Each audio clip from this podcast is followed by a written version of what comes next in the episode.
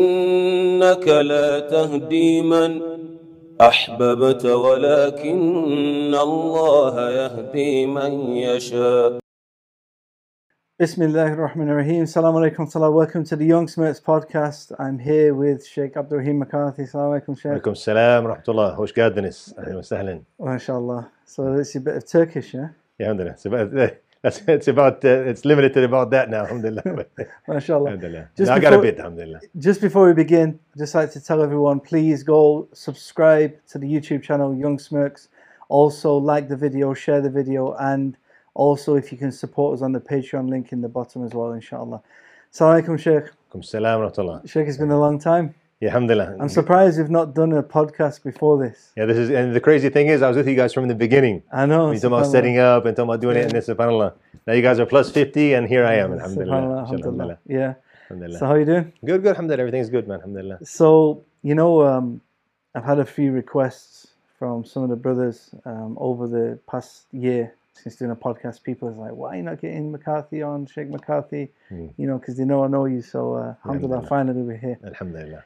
Sheikh, I first met you a few years ago on Peace TV, and uh, we had a good time out there. Yeah, that was fun, alhamdulillah. And uh, we we I interviewed you for a series on um, family.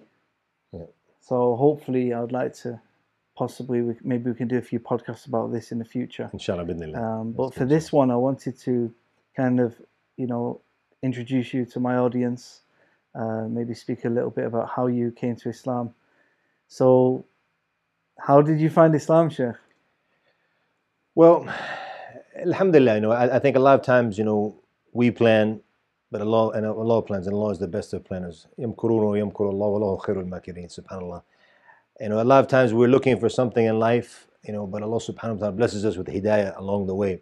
And something very interesting I'm going to share with you. I've never actually shared this before, so you'll be the first. So you got an You- exclusive You're, you're my man, so I have to give you something special with this. So I talked about how I became Muslim several times, Yeah. and I think each time I kind of little bit, a little, little, little more out. You know, like you saw the one time I did with um, uh, Mufti Menk and uh, and Sheikh Tawfique Chowdhury. We're at the um, Light Upon Light, the first Light Upon Light in London, and I told, and, and they made a video about a clip, drugs to Dean. So I never had told that part about the drugs before. Yeah. So I always mentioned in the story that I had put, you know, some goals and objectives from it. I was 18 years old, but I, you know, I realized the lifestyle I was living, you know, of, uh, with with drugs and crime and and, and what have you. I, I wasn't going in a good direction. I wasn't mm. ready to leave all of that, but I realized I had to organize it a bit better. So mm. I put for myself goals and objectives that I hope to accomplish in my life. And I put, you know, like it was probably like five goals or something like that. And I'm gonna tell you, inshallah, what those goals were. And this I never mentioned before. This is the first time I mentioned what, actually what the goals were. So the, the the first goal obviously was that my money situation, even though the the business I was in, which obviously was breaking some laws, but I was doing okay. But I wanted to do better. I wanted to make sure I, I got my my money to a higher level, is more stable and, and, and more strong. So the first thing was issue of getting my money straight. The second objective that I had was uh, to get my own place. I was living with my parents, my grandparents, uh, so I wanted to get my own place. This was the second thing. The third goal was to get what we used to call back in Jahiliyyah, like your main girl. You know, you have the main ones. It's not like it's almost like the wife or close to the wife. You know, so it's not it's something you know that, that's also yours. That's the main thing that you go to. So I, I didn't really have that in my life at that time. So I said I need to have that in the flat there for me. You know, so that was the, the, the third and third thing, or maybe the fourth thing. I think, and then there was the car. The car might have been before, because you know you used to we used to try to you know drive cars that wouldn't make the police look at you as a young guy, mm-hmm. unemployed at that time. You know, driving around in a really expensive car all of the time. Yeah, obviously it's clear it's clear what you're up to. But if you have like when you go out to the club or you go out certain areas, you have a nice car for that. So that was like the the the fourth thing. That was the fourth objective. The fifth thing was to get my health back, because you know I got into a life where you know smoking about a you know pack of cigarettes a day, uh, drinking heavy alcohol, smoking like an ounce of weed at least a day. You know, so my lungs and my body is really like I'm I'm, like, I'm an athlete. I'm a basketball player. You know, mm. and all of a sudden, like I remember, I, I used to when I was young, I'd run from the police. They couldn't catch me. Then one mm. time, I found myself I got in a fight with these Mexican guys. The police are coming. They, they, they mm. start to chase us. I'm running into the back of the schoolyard. I get to the fence. I used to these big fences. I would go over them like they weren't there back in the day. I get to the end of the fence. I'm like, I can't breathe. You know. So I was like, this is this is not a good place to be in. You know. I mean, a lot of things in life, you realize it doesn't. It's not like I say, it's not rocket science. Mm-hmm. And he, you you can be a Muslim, you can be a non-Muslim, you can be, you can realize, hey, this is not good.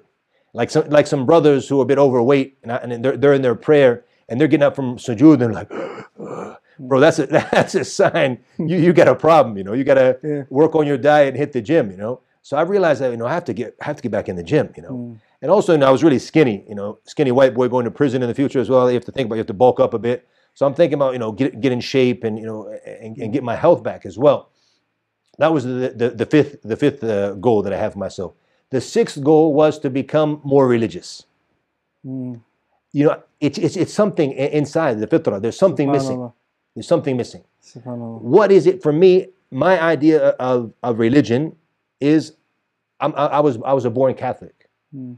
I'm going to be more devoted to the church. I'm going to be more devoted to the Bible. I'm going to do some good deeds. This is what I'm thinking about. I used to wear my gold cross. I wear my gold cross on, on, on my neck, my gold chain with the gold cross. I tried to read the Bible, but I found it was really boring. I mean, I really, I mm. didn't, I didn't like it. I didn't enjoy it. I read a couple pages and I get really bored. But I was trying to make that part of my life. Grab the Bible, grab the Bible, and Of course, for for an Irish American, Yeah, yeah. religion's quite important, right? In exactly, yeah. yeah, exactly, yeah. Catholicism, yeah. exactly, yeah. I mean, my my mother, she was a Protestant because my, from my mother's side, they're actually English. Right. So they were from the ones who actually migrated early to America. So they're Protestant, all of them, or, or even Baptists, I mean, uh, from the, from that side.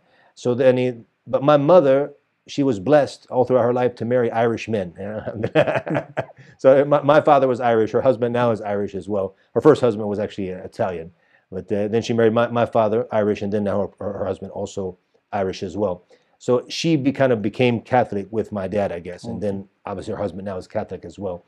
But a lot of a lot of uh, you know Christians in the West now they've left Catholicism because of the issue of the you know the corruption in the church and what have you. Even my father, when I sat with him, he was uh, he has kind of like his own form. He's not really doesn't really identify himself as Catholic now. He has his own form of Mm. uh, of Christianity. He's still Christian. He believes in Christianity, and um, but obviously uh, he's left some of those. And I, and I, and I, I- I believe I'm not speaking for him, but many Christians who I met, it's because of obviously the corruption, exploiting children and what have you in the church that where that, that's why they left Yeah. they, uh, you know, the, being being Catholic. Anyways, and if- so that was my objective, you know. And I'm thinking like, you know, the dude in the mafia, hmm. you know, he, he- he's out, you know, doing his thing, and then and he's, you know, Sunday he's in church, hmm. you know, give a little sadaqah, a little charity, and things like that. Do some hmm. good deeds in the community, things like that, and then he's back to business. So this was my my thing. This is what I was going to do. But I, I I realized that there was something that that spiritual side was missing. Mm. And obviously, I, I, as a born, you know, Christian, that's all I knew. That's all I knew it was Christianity. So my thing was that I need to find that spirituality through my religion. Mm. And I'm thinking that it's because I'm not practicing my religion properly. You know, I went to Catholic school when I was in grade two. They ended up kicking me out mm. because I was such a good student. but you know, um, I said I'm going to find spirituality through that. So what happened is that one day, uh, one of my partners in crime, uh, his father was a Muslim, African American brother, and he's actually uh, the guy I used to buy my drugs from that I would sell. So I would go and he, so I'd go in, into Washington D.C. and I would buy from him, and then I'd go and sell to my clients, what have you. So he was the, the bigger one in the in, in the business, but his father was Muslim, and you know what? He was very aware of me in the beginning. You know, who's this white dude coming around? He's got to be like a cop or something. You know, no white people in the neighborhood, just just me coming through. So um, even I, was, I remember there was a brother with us studied in Medina. When I told him about the neighborhoods I used to go to in Washington D.C., he's like, "How'd you used to go there as a white boy?" You know. And he's like, because uh, he, he said, for me, as like, he, he used to be a cop in D.C. before he became Muslim. He said, we, we would be nervous as police officers going in those neighborhoods, you know. But I I th- I- and uh, the funny thing was, I think when people would see me going in, they thought he has to be crazy coming in here. So they would, they'd be a bit reluctant to mess with you. And that area, anyways, because I was with my friend who was well known, so nobody would mess with me in that area. But other areas, yes, I mean, people probably just thought this guy's crazy. What's he doing here? So, anyways, and he, as I was there going to, you know, do what we were doing, um, his father, you know, obviously he got to know me over the, you know, the course of time. So he, you know, let me come in. He said, so and so's not here. He said, if you want, you can you can wait downstairs. He has his Sega. You know, I don't know if Sega's still around. I know we're getting old now, huh? Sega Mega Drive. yeah. And he said, if you can play with the Sega, you know, downstairs and, and until he comes back. Went downstairs, the Sega wasn't there. He taken it to his mother's house. So I'm sitting there in, in, the, in the basement waiting for him. And I noticed that he was reading the Quran. And he had um, you know, the reciter in Arabic reading, and then the translation in English, and he was following with his, his, his translation, just sitting there in the living room. And I was always intrigued about Islam because many of the rappers during my time they talked about Islam in some of their music, so that kind of got in there. I had read the uh, autobiography of Malcolm X, and also I had seen the movie which came out later with uh, uh, was, uh, produced by Spike Lee with Denzel Washington, obviously about Malcolm X. So I had you know some curiosity about Islam, want to know about Islam. But during my time, you know, because some what people don't realize, the misconceptions and what's happening now in you know spreading lies and falsehood and misconception about Islam. This is nothing new. Mm. This is from the time of the Prophet sallallahu alaihi wasallam. This is what the media during his time used to do. And people don't realize this. Their form of media was to, you know, they'd send a, a messenger. When someone would come into Mecca, they'd send them right away. Oh, he's from an important tribe. Send him. Say, be careful of this. This Muhammad. he- he's, he's going crazy. He's got this Quran. Be careful. You know this. That. So they would send it to, to warn right away. So once again, negative propaganda, mm. lies, misconceptions, spreading it from the early mm. time. So it's nothing new. Mm. During my time, they focused on spreading the issue of the nation of Islam you know, the white man, the white man, the white devil, and what have you. So me being a white guy, even though all my friends were black, basically, but I'm I'm thinking, no, no way I can be a Muslim because you know it's the white devil, right? That's what we're hearing on the news, here on the media. And even during my days with this guy, I remember his name was Khalid Muhammad. He's one of their big preachers, you know, and they were always bringing him on the news and his racist things against white people and stuff like this. So this is in my mind. So I went down and I sat down with the brother because I was I was bored and I was listening. I, actually, I went up on the stairs in, in, in, the, in the basement. I'm just listening. And I said, okay, let me go and ask. Let me. I, I want to learn more, you know. And I said, can I sit down? And I remember I stepped on his prayer rugs with my with my with my Tims, and he was like, ah, you know. I didn't know. I thought it was just a rug. I didn't realize what it was. And he was like, I said, can I sit down and ask you a few things about Islam? He said, so one, the first thing I asked, I said, can I be a Muslim as a white guy? Or it's just, you know, just for you guys. I don't know. You know, so that's what I hear, right? And he laughed. He said, Islam is for everyone. He said, if you're, you know, black, white, brown, he said, even if you're purple or pink, it doesn't matter what color you are. You know, it's for everyone, Islam, alhamdulillah. So, So- he wasn't Nation of Islam. No, no, no. He's a proper Sunni Yeah, Muslim, alhamdulillah. Yeah, so, and um, even his, his, his, his, his, his uh, surname he had taken was Abdurrahim, Hmm. which is, why, which I, did, I didn't think about the time. I can tell you if you ask me later why I chose the name Abdurrahim when I hmm. became Muslim. Um, but he, his, his surname was Abdurrahim, so he changed his last name. Hmm. And this is something that, any, as an issue for discussion, should Muslims change their names or not? But I think when it comes to African Americans, and this is something Malcolm mentioned, because we always, the fiqh ruling, they say keep your name the same. For you, Mithan Fontaine, for me, McCarthy. Uh, these are these are names that we keep we keep these names. They're our family names. So you mm. can't change these names. Islamic, you can't change it. But what about someone who was given the, the name of a slave owner? Mm. Might be a bit controversial, mm. but this is the reality. This is what, this, is what, this is what Malcolm X talked about. You know, mm-hmm, mm-hmm. why did he change his name from Little to X? Because he doesn't know where he's originally from. Yeah. So if, if you have a, any, an African American who's named James, Jackson, Johnson, Smith, it's from the slave owner. Yeah. That's where he's getting the name from. So Islamically speaking, should the ruling be different mm. from, from me and you? Interesting. Yeah. I, th- I think they should change the name. Yeah. yeah. Because I so don't- it's like trying to connect with your original identity. it. If they can yeah. find out, maybe Yeah. through like you go through these these answer sessions, you can find out where you're originally from. You mm. can do records and find out your name. Take that name, whatever mm. wherever it comes from in Africa, whether you whether it was a Christian background, for example, or you know no religion background, or and a Muslim background it might have been. Find what that name was if you can. If not, then just adopt a Muslim. That's that's the way I believe. And I think it's and it's, so. I think the fiqh issue is different from Yeah. and from race to race. Obviously, I think that you know that's something important. Um, that they, they I would change it if I was them. I Like say if someone like us, like McCarthy is a Hmm. real Irish name, right? You know, it's a, you know, I mean, even me, you know, my my name, it's like if I would have changed mine, even my first name, changing John, Hmm. It would have been a mass disrespect for my family because my father's John, my grandfather's John. It's you know, it's kind of like a tradition. But like you're saying, like for for like the African American, maybe. No, the first name. Now, there's a difference. Mm. The first name, and he, even this, I think this is a big mistake that we fell into in the past. Mm. Was always changing our names. I've talked to this before with, brother Anthony, uh, Abdurrahim Green, Yeah. Andreas, brother Hamza Tzortzis, and, and we, we've talked about these issues before. We shouldn't have changed our names. It was Mm. a big mistake. All of it. Even my name is Stephen. if, if I, I try to go back to it, I don't know if you noticed, like, in, in- I did a tour in 2019 in the UK, and I put Stephen on all the posters. People were like, what's this, you know? Because I want to go back to my original name. But I mean, everybody knows me as Abdurrahim Yeah. now, so it's, it's very difficult for me to change. But if I could do it again, I wouldn't change it. It's, it's a good meaning. Not- the Prophet, ﷺ, he would only change the name of uh, the, the negative names. For example, uh, uh, Abu Huraira, Yeah. what's his name? Abdurrahman ibn Sakhr. His mm. Abd Shams was the name before Islam. Mm. This meaning the, the servant or the worshipper of the sh- uh, of the Shams of the sun. So the mm. Prophet would change names like that. Yeah. Okay, but Makes it- sense, but if but if a name like I remember one of our teachers, our professors in Medina, you know, sometimes the Asian communities they they they take a name from the Quran or from this and they don't know what it means or from any Arab name. So we had a student with us from Indonesia. His name was Halik, which means the one who's destroyed. So Sheikh was like, "What is this? This is not permissible. This type of name needs to be changed, even if it's a Muslim name." Yeah. We had one Muslim brother uh, from Sudan. His father named him Gandhi. You know, this is like this is not really a name a Muslim should have. Obviously, the point is is that any our first name should stay the same as long as it doesn't go against Islam. Yeah. So my name's Stephen. People are like, oh, Abdurrahim is a great name, but so is Stephen. Yeah. Who was Stephen? Says Stephen, he was the one who was calling to the Tawheed. He was calling to the way of Isa alayhi salam, hmm. and he was actually the first martyr in Christianity. Hmm. They killed him because he was calling to Tawheed. He was calling to La ilaha illallah. He was calling to the true way of Jesus hmm. Christ alayhi salam. So this is why, this is why he was And killed. John Yahya. Yeah, exactly. So these are beautiful names. Why would we change them? You see?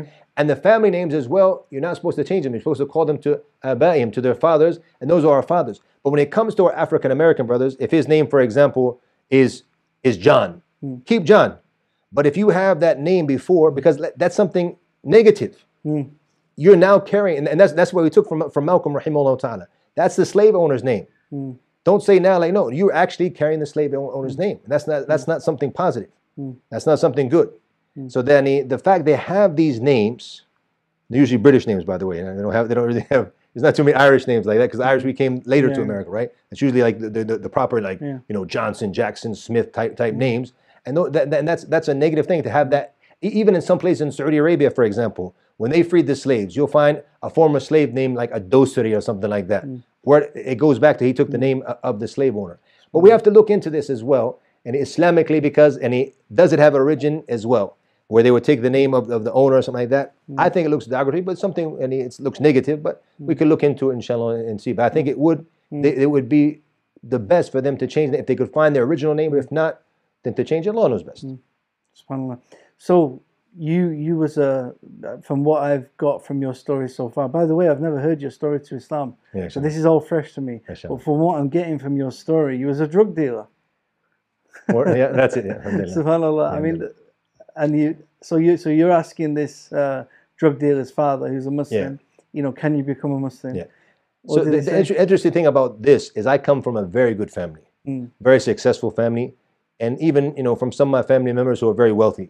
And, and I didn't have to take that route. There was no mm. there was no need for me. It was actually kind of foolish. You know, I think about it now. I was like, what an idiot. You know, I could have become a millionaire working for my father. You know, mm. but it's just What what was it? what any and this is so important because what does it come back to it's it's the company you keep mm. that's why islam really focus on choose your friends choose your friends what did the prophet ﷺ, he say he said inna al-mar'a ala dini khalilihi look at the hadith he said that the individu- individual is on the religion of his friend he didn't just say influence يتأثر.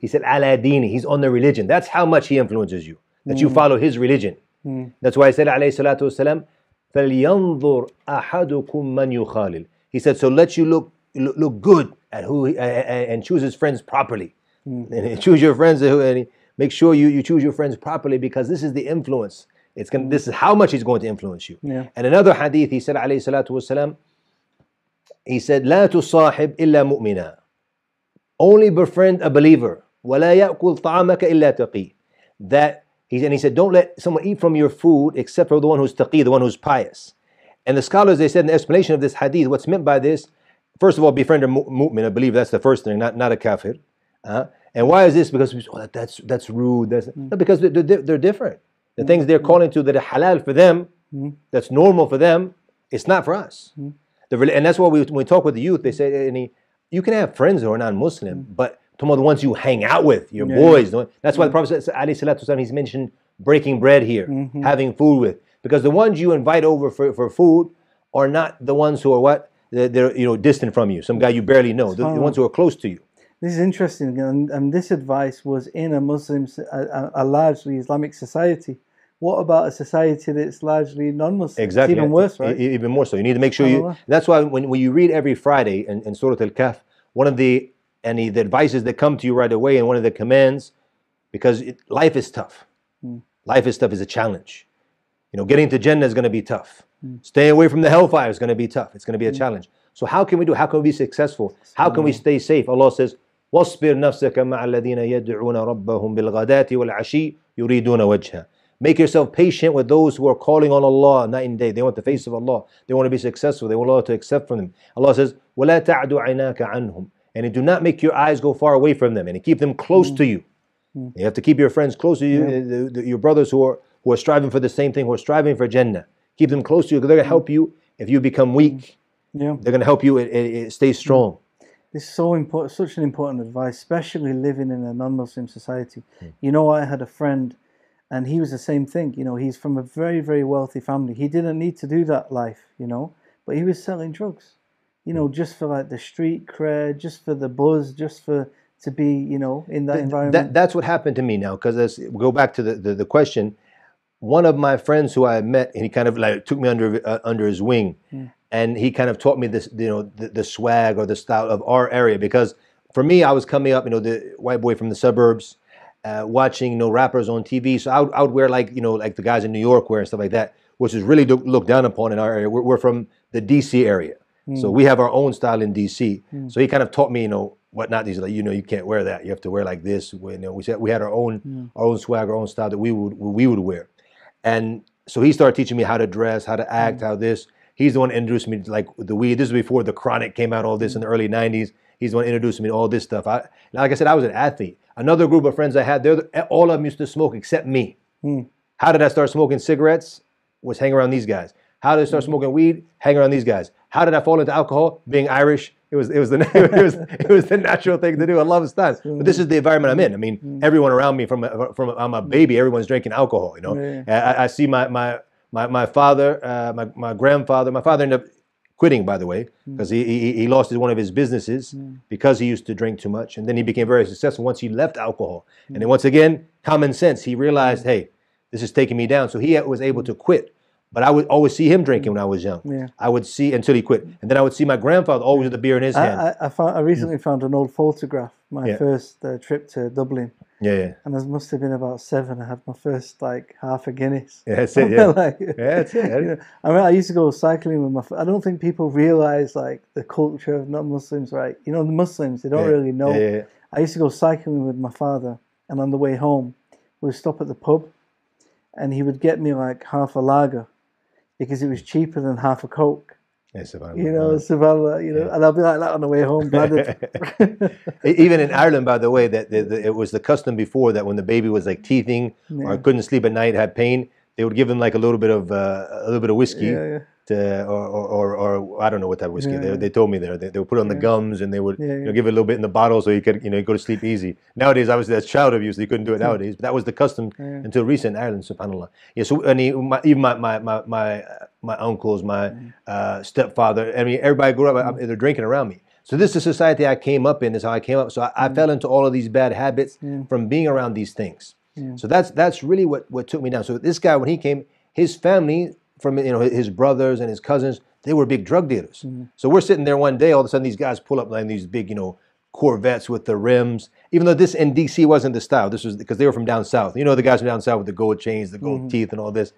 You know, so they they they roll up in, into Virginia in our area with these you know. Uh, you know, they had their Jeeps and their Corvettes and all this. I was like, "What's going on here? What's this?" You know, we only see this on TV. And he started explaining you know, the, the game of hustling and this. Mm. And then I was like, this seems interesting. And then like you know the lifestyle we're living, if you get some, get some quick money. So the guys I'm hanging out, everyone's doing it. So I'm like, yeah, this is quick money. It seems. So I'm, I'm all of a sudden I'm in this environment, and I was you know, the area I lived in was very close, but I lived in the more suburb area than the more inner city area. But it was it was a you know uh, you could walk the distance very close. And that's actually I was born in that area. But then my family moved out from there to a nicer area. But then I ended up back in the same area after I be uh, uh, or before I became Muslim, and that's where I was doing you know all my dirt, I guess you could say. And and Subhanallah, that the crowd I was in actually is what pulled me into all of this Even my mm. father, my family couldn't understand what's going on with this guy, you know, mm-hmm. because you know he- he's got a good life in front of him, but he chose you know like the street life. What is this? It's, it doesn't make sense. But I, I was really into it, man. I was mm. really really into it, and I was just, and I became like a proper thug, you know, and and mm. and um, You know, it's interesting you mentioned like they, would- they, they kind of teach you how to walk, what to wear, this, that, and the, and it really is the religion, right? I mean, you know, the Sunnah of the Prophet Sallallahu Alaihi Wasallam, it literally teaches us every single detail of how to live the best human life, right? Hmm. That's it. So after I Uh, became Muslim, that's when I started to, to, to, to, implement those things from the Sunnah of the Prophet Sallallahu Alaihi Wasallam. Subhanallah. Yeah, so Alhamdulillah, I asked his, the, his father about Islam, and you know, not like the the lads or the youth of today. Even though we were gangster and all this and doing all this crazy stuff, we used to read. You know, we didn't have the, things like we have today, where, where people were busy with their phones. And we, we used to, you know, we we take a book and read. You know, and educate ourselves. And you, you know, you had you had certain things which you what you had to read. You know, like the Art of War and and, and, and Machiavelli and the Prince and all of these type of things. But you know, th- th- but at least we would read. We, we, we would read these types of things. Uh, so I, I asked him. I said, "Do you have some material, some books that I could read?" And he gave me the books, but I didn't, you know, read. I read a little bit when I was on the on the way home on the train. Um, I read a bit about you know Jesus and Islam, but I, I, I had the books and I left the books on the shelf. And I said, always it's important when giving dawah. You plant the seed. You give the pamphlet. You give the little book. Maybe you don't benefit. How many people we know that he became Muslim through a book he found in his parents' library or in his, or in his I relatives' just library? did a podcast. A, a brother, um, a graduate from Medina, uh, brother Abdul Haq, he found the Quran on a bin, on a trash Look can. at that. Look at that. Yeah. Can you imagine? Subhanallah. And then you see that, that that's the Yeah, source of yeah, hidayah. yeah. So I had the books. I left them on the shelf of my house. I was 18 years old. I was living the life I was living, you know, just like a madman going and coming. So one day, um, I was coming back from uh, inside DC, and we used to have a thing back in the day where we would smoke in the car, you know, with the weed, you know, with the windows rolled up, so you get, you know, and we so we're coming back across the border into into my state, and it was just like you know we're in another world, another dimension. And this guy, you know, and, and you can only see in front of you, you can't see what's happening on the side of you. Uh, so this this guy comes and cuts in front of us. We get into a car accident. I didn't have a driver's license. The police were going to. I waited for the police. The police didn't come. At the end of the day, I said, you know what? Since they didn't come, no need to go to jail. I'm looking. This is like our little areas. right up there's like little hill going up, woods. I'm like, you know, the house we hang out with my friend, where we, you know we do all, all our stuff. It's right there. I said, if I go this way, I said I should be able to come out. And the police are just they. And even though the police are everywhere in this area, for some mm-hmm. reason they weren't coming. Like five minutes, seven minutes. I say, hey, look, I waited for you guys. You guys didn't come, you know. So I just start running, man. You know. And I was like, hey, try to stop. I left all my things in the car and this, and it was it wasn't registered in my name anyway, so it wasn't that big of a deal for me. I could buy another one. So I just start, I just start running, man. And it was interesting because they come, you know, uh, I, I see my friend with his father, and his father had his, his thing. He was, always in and out of jail himself. Couldn't speak much English. They were from uh, Guatemala. So I come and I, and I see him work under the car. I have no idea how to work on cars, but I run up and then I, I get under the hood with him, you know. So he's looking over me like, you know, what's this dude doing, right? And uh, the police are then looking everywhere, you know, and even the helicopter and this, and they're, coming through with their lights. And but I'm there. He didn't say anything, and I ended up staying there for the night. And then the next day, and then you know, next week, I don't have a car now. I have to get a new car. I'm trying to organize myself again. And I remember these books. I was just bored sitting in my grandparents' house. I remember the books I have about Islam. So I took a, a book. It wasn't the best book. It was called Islam. The, it, was, it was called The Religion of Truth. So, uh, and, but it was good for me, alhamdulillah. So there's like four main things that that um, that really stuck out to me. The first one was um, the issue of tawheed, la ilaha illallah, monotheism, and the difference we have in, you know, in Christianity, we believe in the Trinity, which we can never understand, and such a clear understanding of what faith is. That was a huge, had a huge impact on me, you know. And they said, um, and it- one of the things that really stuck out to me was, you don't need a middleman. You don't need an intermediary to, to, go between you and your, and your creator. You go straight to you go straight to God. And for me, for example, as a Catholic, we, we used to have to go to confession. Mm. And, you know, you sit in a box with some, you know, some priest, and you can barely see him on the other side, and you confess your sins, and, and then he forgives you. That's really, it was like really spooky, you know, it was really weird. Mm. So now I, I don't have to go to this this guy anymore. I can go straight to my creator. I said mm. that makes sense. So that's number one. That that's that that that had me sold right there. I was ready Yeah. then. But I, the book was like almost like 80 pages, 75 pages or something, you know, uh, like uh, bigger than A5 size. I read it all in one sitting. it was a Thursday night. So subhanallah, uh, the second thing was how a Muslim relieves himself Mm. believe it or not. And I didn't know what that had to do with the book. Now, if I think about it, I would never put that in my book. But the, the guy had a good intention, I guess. And he said that a Muslim would relieve himself. First, he would isolate himself Mm. from the view of others, and then he would sit down in order to make sure that no impurities would get on his clothing. So he stands in front of his Creator in a pure state, which, which sounds nice, right? But what really stuck out to me is that I, I never, as a non-Muslim, felt that it was normal when you're concentrating, you're standing there, you know, a guy comes up next to you and, and he's urinating at the same Mm. time. Did you see the game last night? You know, the weather. I'm like, this is Weird, this, this is yeah, this is weird. This is private time, Mm. man. Keep your space, bro. You know. So I, I never really liked that, you know. This is kind of, and then I remember one time, obviously, probably being intoxicated or something. Mm. I sat down to urinate. I was like, this is easy, you know. You don't have to keep your balance. You don't have to, you know, I missed this. You know. So, so, so when I would be by myself, sometimes I would sit down. You know, you wouldn't tell someone back in the day, a man has to stand up, right? Mm-hmm. The, the people look down upon that. But I mean, I found it much easier, you know, mm-hmm. than, than having to stand. So sometimes I would sit down. So when I found that the Muslims would do it, I was like, wow, you know, that, that had a huge impact on me, right? I was like, wow, that's, that's amazing. Because for me, it made it felt more natural Mm. than, than, than, than standing, subhanAllah. Uh, so that was the second thing. The third thing was the system, because you know I put goals for myself now, so I need a system. Mm. I'm looking for something that's, that gives me a system. So it's clear that you know what is halal, what's permissible is clear. What is haram, that is clear as well. Okay, five daily prayers, your relationship with your Creator, uh, 2.5 percent for poor, for poor people we give as a, as a tax. You know, you fast 30 days a year. You go for the pilgrimage only once in a lifetime. You know, you have certain things you can do, cannot do. Certain things you should do. So this was beautiful for me. It's very methodol- That's it. methodological. Yeah, this is what I'm looking. for. That's the system I'm looking for. That's what I need in my life. yeah. The fourth thing was at the end of the book, he said, "Look, he said it's not enough to just say the shahada or say, be, say I want to be Muslim. He said you have to act on it, and you get rewarded accordingly. He said even a Muslim can go to the hellfire Mm. if you don't act on your religion. You have to act. And I said that's that that's that's justice. Because as Christians, we'd always like we go to a funeral, some dude would be like a you know from uh, like a gangster or from the mafia. He's in a better place. Another devoted, good Christian who's you know giving charity, going to mass every day, and things like this. He's in a better place now. So if everyone's in a better place, who's going to the fire? There's you no know? incentive to do good, right? That's it, yeah. just forgiven, just That's that's it. As long as you believe, yeah. that's it. You believe in Jesus Christ, your Lord and Savior, you're saved. You know. So I, I, I saw the difference. I said, no, this this is that, that that's truth there. Mm. So I read the book and I was convinced. The next day, I called my friend's father and I said, look, I said I want to become a Muslim. He made the common mistake that all Muslims make. Oh, mashallah. What should he do now? Repeat after me, brother.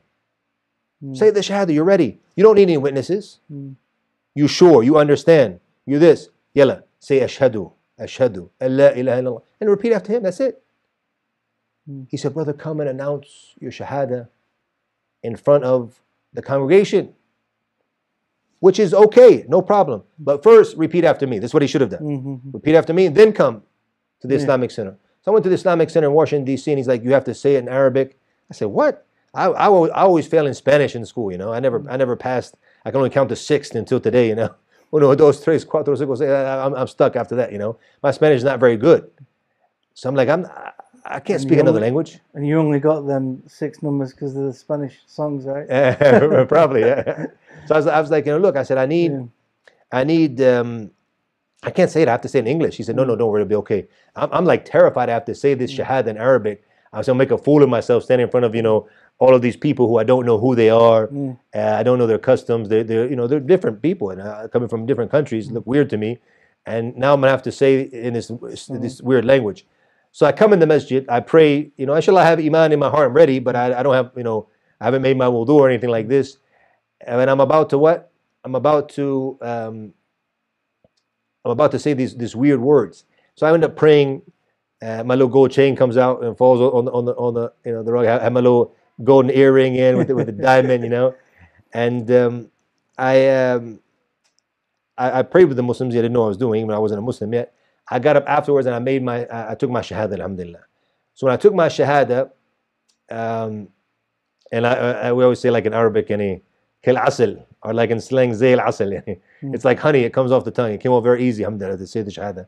All the brothers come up and hug me, which we always say, this is, by the way, this is, the brothers have the love in this, but it's a bit weird for us, you know. As, as, mm-hmm. but sometimes we should, when, do the kisses as Yes, well? you know, that might be a, that's a little too much. You have to re- rethink this thing, you know. Allahu Akbar. And then people like to take me, Allah Akbar. That's like, they, you know, in the movies, they're hearing this, right? You know, like this is mm-hmm. what they do. And Yeah, yeah, all this, you're It's like- true though, it's Yeah, true, yeah. So what's going on? All of a sudden, you got all these dudes hugging you, like, mm-hmm. whoa, whoa, brother, mashallah. You're like, whoa, you know. And I remember, feeling, feeling to check your wallet. you know, the, the crazy thing was, I remember that you know different customs. Yeah. When I first ended up going to Sudan later, after when I was a new Muslim, I asked our brother where the masjid was, and he was so happy to take me. What he did to me at that time, I've, I've been Muslim for six months. He held my hand Mm. and walked me to the masjid, a very long walk. And for me, it's like I felt like I wanted to die. You know, I was like another man holding your hand. I was like, this is gross. This is really bad. You know, obviously living in Muslim world for all this, uh, it became like mm-hmm. custom. People, you know, your brother grabs you, takes you. It became normal later, mm-hmm. obviously. But when I How was, a- did you feel when you was they were eating with their hands and Yeah, putting yeah, meat in front of you? yeah, that's you're just you're like I, throwing the when meat I at you. first seen it. I was like, "Whoa! Did he just touch my food?" You know, he put meat in. yeah, yeah, that's really weird. It was weird. Yeah, It's, it's funny these customs, right? yeah. But I mean, you get used to it, you know, after some time, and you and Yeah. it becomes the, the norm, subhanAllah, actually for you. After I, the funny thing was, is for eating with the hands. My stepmother used to kill me because I used to hate. I used to always eat with my hands. She's like, "Oh, what are you doing? You fork and knife." Mm. Even till today, I'm really not good with the fork and knife. I, I'm more mm. like a spoon hand guy, you know. So subhanallah. So for, for me, that was actually e- easy to adjust to. Subhanallah. It's alhamdulillah. I took my shahada. That was in uh, the beginning of 1994, January mm. 1994. And mm-hmm. after that, I fell in love with, with the sunnah of the Prophet sallallahu alaihi wasallam. You know, and he, I I wanted to do everything. I would read anything I hear was a sunnah. I would practice on it right away. Sheikh, I just want to make it clear. I know you always have a go at me, right? My beard was big before, right? Literally a couple of days ago, I went. I'm we're in Turkey right now, so I went. I just said, look, just just take, you know, the rough parts off, and the guy just went hacking at my beard, Sheikh. So That's the I just want to make that clear, right? It was I was doing all right because I know you always have a go at me, saying, why are you playing with your beard? That's a bit better than it used to be. Alhamdulillah. Before used to be bit shorter coming up. You're getting there, alhamdulillah. Alhamdulillah. Alhamdulillah. So you fell in love with the sunnah and Yeah, yeah, alhamdulillah. So, I mean, my, my beard obviously took some time to grow. But even before I was a Muslim, I didn't used to shave my beard, by the way. Mm. For me, I, I, I always felt it wasn't like a manly thing to do. I remember one time I got in a bit of trouble. My father sent me to uh, military school. I was like in grade 11, so I had to shave my beard. And I, I, had, I had trouble adjusting to the, to the thing. Like being clean shaven for me, that was Mm. like, oh. And I used to go back to my neighborhood and back to my friends. They laugh at me. I look funny without the beard and things like this. I mean, I didn't have like a big beard. That wasn't, a, it's a style nowadays, obviously. Mm. yeah. But it, it was funny because when I moved back to the West in 2013, when I moved to Ireland, uh, you know, you see like these guys with the big beards. I was like, I thought they were Muslim, you know. Mm. So I saw this one Irish dude with the big beard standing in front of the masjid. I was like, mashallah, you know, revert brother. I was like, Assalamu alaikum, brother. He's like, he's looking like, what is this guy talking about, you know? You know, there's a whole movement online because obviously the beard now it's a cool thing, right? Yeah. Um, but there's a whole movement online, like people who wearing the beard, non-Muslims, saying how can we stop Muslims saying "Salam alaikum" to us?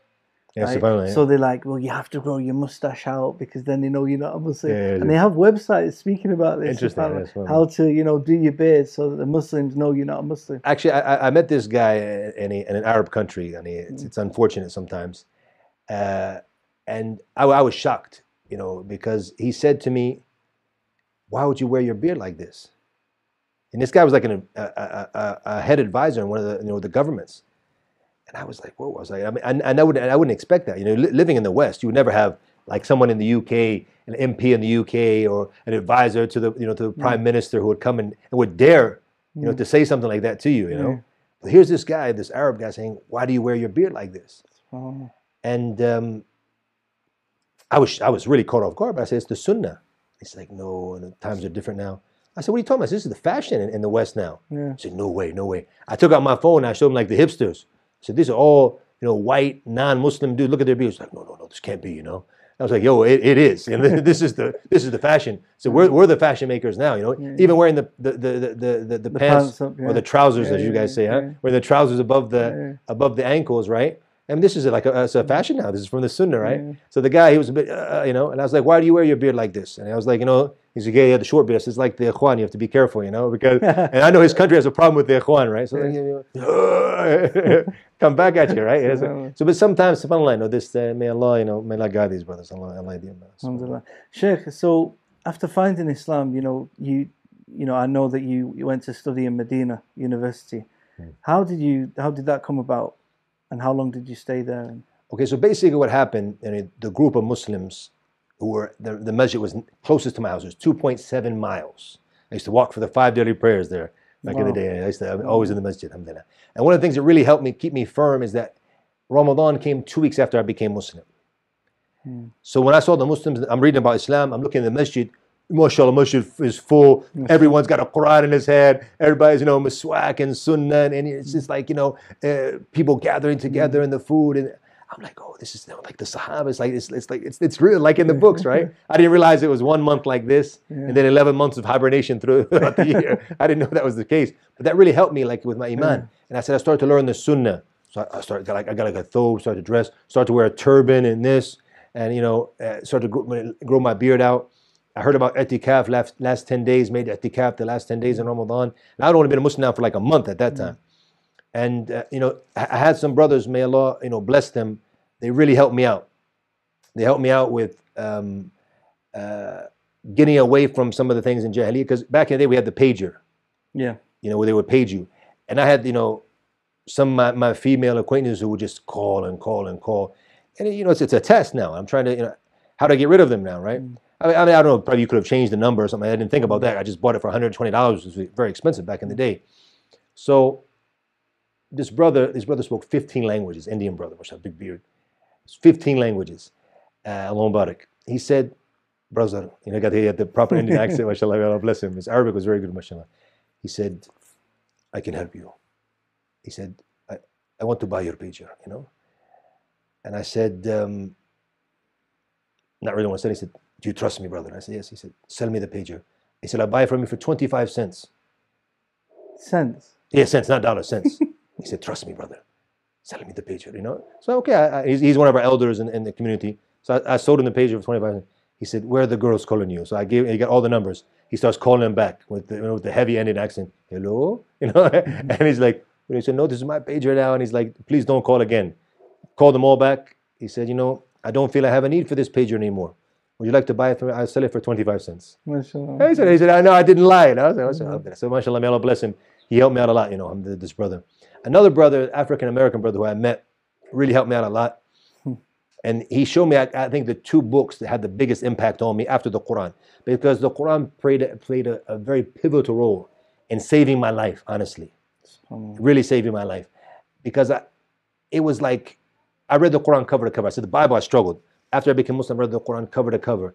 And I really felt that the things that would happen to me and the challenges that I would face, I'd be, I'd be like, I'd be struggling. I find the verse that would be that. Like there's some verses SubhanAllah. and Surah Hud about the ones who want the dunya. who will give it to them, but then the hereafter they have the hellfire. This is when I when, when some I was actually the the brothers um, who I became Muslim through. It was his son came back. He was like Stevie, you know, baby. He was like, come on, you got you got you got to make your money. It's like you're a Muslim. He said, that's cool. Hmm. He said, leave the you know because he ordered some pork. He said, no, no, don't worry. We're having we're having dinner one time. He's like, you know, but he said, you're, you're a money maker. You, you you do good at your thing. I was like, yeah, you're right. You know. He's like, he's like, you know, God's, God's not going to judge you. You know, if as long as you're good inside, hmm. leave some of the other bad things. Said, I'm with you on. He said, even I'm trying to become a better Christian now. Mm. He said, you know, I'm, I'm trying to become more devoted. He said, we got to make our money. God's not going to judge us for that. You hmm. know, God knows you. So I was like, yeah, I was like, it makes sense. So I, I come out to go re-up, as we would say, you know, mm-hmm. buy some more, and so I can get back into the business. You know, make my money. I'm gonna I'm gonna go to the masjid. So basically, the idea I told you about Christianity before, mm. now it's gonna happen, but through Islam and through the masjid, through, through Christianity, through the church. This is what's gonna happen now. He was busy, so he said, you know, so and so is gonna take care of you. I'm sitting there waiting. I'm calling him, calling the guy's not answering the phone. Something happened, didn't show up. So I end up getting back on, on, on the metro, going back to my house. When I get back home, I open up the Quran and I find these verses in Surah Hud. Subhanallah. And after this, I was just like, you know, that's it. I said, uh, I said that, that I said I'm never gonna do that again because I'm not gonna risk my hereafter Mm. for uh, you know for something just in, in this dunya the game. So alhamdulillah, that helped me. So that's- that's an example of, of, of the verses. You know, you find this all the time that when you, you you're going through a trial or you're going through a test or whatever it may be, and you find that ayah, it just pops out. That's of it. the Quran, right? At, at the end, at the end, remind me at the end, inshallah, the episode, I can show you uh, the verse, inshallah, so who we can come, perhaps come back to them so the, the brothers and sisters can benefit from those verses, inshallah ta'ala. Um, but this brother showed me, he gave me two books, I think really made me who I am today. And one of them was the book of Tawheed, written by our Sheikh, Dr. Bilal Phillips. MashaAllah. May Allah preserve him and bless him, Ya Rabbil Alameen. Alhamdulillah. Who's actually, my, the Sheikh is my relative, as you know, mashallah. Yeah, Alhamdulillah. mashallah, We're relatives, Alhamdulillah. So that's, that's something amazing that, Subhanallah. you know, 1994, Yeah. 18 year old Muslim in America, mm. I read this book who, really, who really influenced me. And later, my son marries his daughter. You know, It- it's, it's amazing. Allah You know, Akbar. you know, it was Dr. Bilal's video that helped me as well. Allah Akbar. Yeah, No, no, I didn't look Allah at that, Akbar. you know. Allah. Alhamdulillah. Subhanallah. May Allah bless him. Ameen. Rabbil Alameen. Subhanallah. It's a good book, Yeah, mashallah. alhamdulillah. So I read the, his book about Tawheed, about monotheism, and the book about Sifat al-Salat, the description of the Prophet's prayer by mm. Shaykh al-Albani rahimahullah mm. ta'ala. Quran, sun- taken from the Sunnah, Sunnah, Sunnah, Sunnah, not, not blind following any madhab. Yeah. So that, you know, that, that took me the Quran and Sunnah, pure Tawheed. That really, you know, kind of shaped how I understood Islam and how I went after that. So these Asian brothers who were in the local masjid, they were like, you know, don't, if you, real knowledge, Pakistan, India. Mm. I'm like, I'm not gonna go learn my Islam through through Urdu, you know. It's like this doesn't make sense. But they were like, Saudi Arabia, be careful.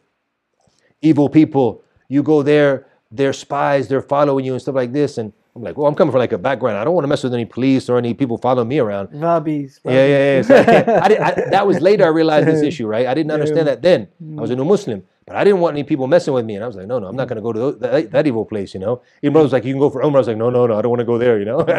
I was stuck for Allah. I was really scared to go there, you know? So, but I mean, once again, it'll come back and, and, and common sense. Let's think about it. I'm not going to go learn my deen in, in Pakistan or India. I'm sorry. I, hmm. a lot of great scholars. Hmm. There are scholars, by the way, to be fair, there are institutes in Pakistan that I know of, even in India, where the, the, main curriculum is Arabic. That's different. Yeah. The ones they were talking about was Urdu with Arabic on the side. And I'm like, no way, I'm not going to learn my deen like this. My deen is going to learn in Arabic. So I have to go to an Arab country. As most Americans, we don't know anything about, Ar- uh, uh, except for the, the 50 states, if we know that much. We don't hmm. know what's happening in Canada, Yeah. the UK. We don't know who, who, who, what's in the UK. You know, we, we know America. So I know you're asking about Arab countries. I know I know Egypt. I know Saudi Arabia, which I can't go there, obviously now, and that's about it. I met Sudanese brothers in the masjid, and those are those are nice brothers, man. Mashallah. May Allah help them in the situation there now. Ameen. The, the, the situation in Sudan is very very difficult. Uh, they're being tested. May Allah help them, Ya Rabbil Ameen. So the Sudanese people are very beautiful people, very calm, very calm, very very very soft, very I, I, you know the hospitality they have, very very beautiful people. So I really like the Sudanese. So like Arab country, where can I go? So this imam in America comes into his masjid. We're in Baltimore, Maryland. Comes with his big Sudanese thobe, you know, his big Sudanese turban, and I was like, that's it. I'm going to Sudan. I love the Sudanese. Went up to him and talked to him. Said, I want to go learn Arabic and Islam in Sudan. Had no clue what Sudan was, what was going on there. I looked in the encyclopedia when I went home to my dad's house. I saw like some camels and stuff like that. So I hope it's not still like that, you know.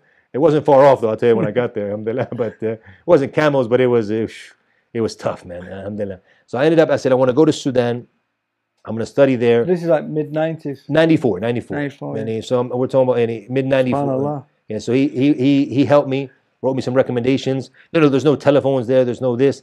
The way I went to Sudan now, there's no way I would have uh, done it nowadays with Mm. the with the communication we have now. If someone wasn't waiting for me at the airport, no way I would have traveled. Mm. Here I'm 18 years old, going to a strange land. But once again, I think I'm going to the land of the Muslims. Sahaba. Yeah, I'm, I'm thinking it's gonna be like be like. You know, I'm thinking right? I'm gonna find that there. I'm still Yeah. a bit naive. I'm new Muslim. I didn't I didn't know where it was going on. So I'm gonna go overseas. I'm gonna study now. I'm, I'm going to Sudan. Bismillah. I get my ticket. Alhamdulillah. Some brothers in the states they helped me with the, with the tickets. I was going to seek knowledge. May Allah bless them. Uh, I learned a little bit in Islam, a little bit uh, uh, about Islam in America. Alhamdulillah, a bit about you know, some, about the, the the letters, and I, I- started off with you know uh, some basics and you know alif ba ta and what have you, and in, America the basics of Islam. I had all that. So I get on the plane, almost missed the flight. It was crazy. I got the, on the flight in Baltimore, went to JFK. Never been to New York in my life except for that, even though we live for only four hours away. Uh, but I never would go to New York. It was because we were very into the way issue. My my stepfather, his uncle, uh, his his brother, had a huge restaurant in New York. So my family would always go to New York. But for me, I was very you know hood orientated. You know, we're from DC area. We don't go there. You know, and uh, unless you, uh, you we wouldn't want to go to different places. We want I want to stay in my local area all the time. So I never went to New York. Subhanallah, I was just at the airport. So I'm in the airport and I'm I'm wearing a a thobe. I'm traveling my thobe. You know, I'm Muslim. I'm not wearing, not wearing the clothes of the kuffar, man. You know, that's how I was as a Muslim. Yeah? So I'm traveling my thobe. Mm. So these two Sudanese brothers, beautiful brothers, and they come up to me, give me salam, and say, "Where are you going?" I was like, "I'm going to Sudan." You know, like mm. us too. You know. So we went, we ended up going to Heathrow. From Heathrow, caught a flight. Then they used to have direct flights to Sudan back in the day. We caught the, the flight on Sudanese Airways. So they took me like, "Who's going to meet you at the airport?" I was like, "I don't know. I to try to contact this brother." They knew mm. calling a person in Sudan probably is not going to work. And alhamdulillah, they so they took me to their house. I stayed with them for some time until we ended up finding this brother. Is this your first time outside of the city? Yeah, never been outside the state. Never. No, no, actually, astaghfirullah. No, I went out when I was when I was uh, 1988. Mm. We took a trip in, in, in Europe with my family from Germany and then Yeah. to Italy, Switzerland, Africa's Yugoslavia at the time. different No, no, no, yeah, yeah. Yeah. Africa's a different different world altogether, man. Yeah, that was that was totally different. So when I arrived there and I, the hospitality, you know, walking into the masjid, hearing the adhan, I, I liked it, you know. Mm. Um, as I was settling in, probably the second week, someone pickpocketed me. You know, so now all my money, all my money is gone. My birth certificate, all, I- all I got left is my passport. You know, and uh, you know, I didn't I didn't realize it because I, I would go in the most rough neighborhoods in DC. That year, I was living in DC. I lived in DC before I left. I moved from my state inside DC with some brothers. It was the murder capital of America. Hmm. Talking about the percent, how small it was, like over 500 killings in that year, and the, the small area of DC, it was huge. And, I, and as I was living, you hear gunshots every night. It was, it was, it was crazy. Uh, It calmed down a bit now, but it's still it's still rather rough. I would walk through there at midnight, 1 a.m. And even I remember, because sometimes you don't understand the text properly. So if, if you see a kafir on the path, don't give him the path. So these guys are on the corner hustling. I'm walking through there, you know. I'm not going to give these kafirs the path, you know. So I bumped into one of them, and he was like, "Who's this?" He turns around and we're fighting. So, oh, oh, Muslim. All right, go ahead, man. You know. So that that's the type of respect from the African Americans that we get in, in America as Muslims. They, they, they they respect Muslims, alhamdulillah. So I'm coming from like you know the hood, being respected now as a Muslim. I'm not thinking I'm going to come to a Muslim country and get robbed, right? but I get pickpocketed like the, the, the, within within within uh, two, less than two weeks.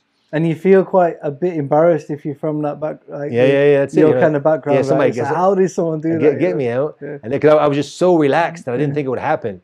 Subhanallah. So, uh, alhamdulillah, Allah blessed me with, with, with the, there was a Nigerian brother who, you know, looked out for me, was taking care of me. Uh, he had some, you know, a little, little bit of, uh, you know, special treatment because he, he was a bit handicapped. And also he had a good relationship with the, with the people in charge of the university that went to study there in Sudan. So he got me some special treatment as well. Got some, you know, they give me a little bit of extra food and things like that. So I, I, I was doing okay. But then I got malaria. Hmm. I'll tell you what, It's tough. and I was like, it's time to go back to America, you know. But then I, I realized, I realized that other brothers that I met, handfuls of them in the States, who went out to study, found difficulties, said, I'm going to come back, establish myself a little bit more in America, and then come back out, never came back out. Mm. So I said, you know what? I said, I'm going to stick this out. And he said, how was the malaria? I said, think about the worst flu you ever had.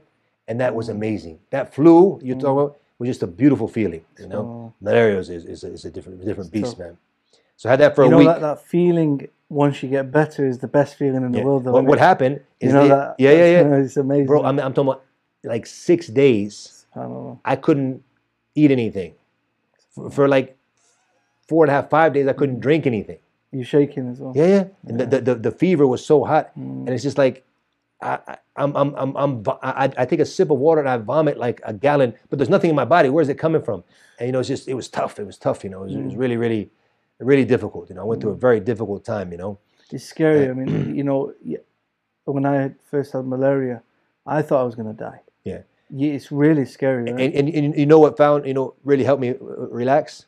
Sheikh Abu Bakr al-Shatri. He was probably a young guy at that time, I think. You know, but his tape it was I think it was Surah Qaf and some other surahs with it, and I, I just used to listen to that. And I just found my relax, relaxation in listening to the Quran. Otherwise, I probably wouldn't have made it through, man. And I had these brothers, may Allah bless them, these brothers from Nigeria. They took care of me, you know, hand and feet, and they, they would- they would take me to the to the place. I couldn't wash my feet. I couldn't. I was so weak for wudu. They would wash my feet for me so I could make wudu and, pray, man. Oh. And some of them, may Allah bless them, make dua for them, alhamdulillah. Some of them, they had their wives with them, you know, wives hmm. with them, you know, Nigerian brothers. These are the brothers with the Nigerians, man. They're the ones, you know. Alhamdulillah. He's like, uh, I walk in the house, he's like, yeah, all my wives with me, alhamdulillah. They're all here, you know, they, they work hmm. together. I was like, mashallah, this is it, alhamdulillah. So they would, they would, you know, their wives hmm. would send, send, send me food and things like that, alhamdulillah, until I recovered. One week, I'm getting better. The third week, I get malaria again. So that's my isnad, right? There we go. I got it a few. Yes. so the, the, the, the, the third week I get malaria again, man. So I'm like a month now with, with malaria. The second time was was much easier than the first time. It was a bit up and down, you know. But subhanallah, Yeah. I, that, that was the first challenge. And then the second challenge was realizing now that, you know, this poor white boy from America living in Sudan, they're actually not going to marry you. I thought maybe I, they, they'd hook me up with a sister there, right? You know? But I, then I realized, you know, being poor in this, it's not like the days of the Sahaba, the books you would read, that they would they would still marry you. Mm. If you don't got a job and money, Mm. they're not going to give you their daughters, you know? So, so your white privilege wasn't kicking it over. They there. have no privilege there, man. If you don't You got need- money, need, they need the dollar, yeah. it is what it is, man. You know, they're, they're not into money, but at least you have to you have Yeah, to be able to prove that you yeah. can support them, which is it makes sense. But I didn't. Uh, I'm I'm reading the books. Mm. Sahaba no money, you know, and he's getting married, right? But Yeah. it wasn't happening. So I realized it's not going to happen after Mm. some time. And you know, I'm struggling now, man. I'm coming from Jahiliyyah. You know, you know what I'm talking about background. Six months in America, Mm. now two, three months in Sudan. It's starting to get difficult. What am I going to do? How am I going to? How, how am I going to do this? I, I, how, how long am I going to last? I had a copy of, which actually the brother had given me. The brother I became Muslim. He gave me a copy of Riyadh al-Salihin. Mm. So I started reading through the introduction about the biography of Imam an-Nawawi rahimahullah ta'ala.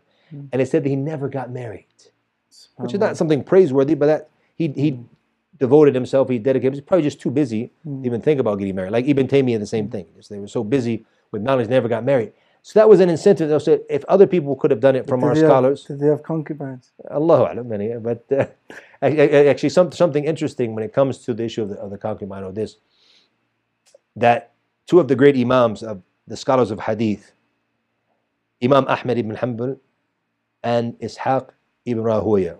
Some pronounce it Rahaway, which is the linguistic quality, but the scholars of hadith pronounce it Rahuya. Uh, they were they were very close friends, so they traveled together, seeking the knowledge of hadith. Obviously, they don't have their wives with them. It became very difficult.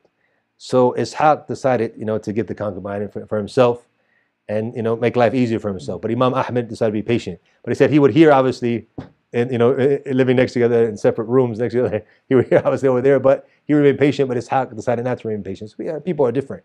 When I read the book, Imam Nawawi, I said, okay, so if other scholars could have done it, and I want to become a scholar, Mm.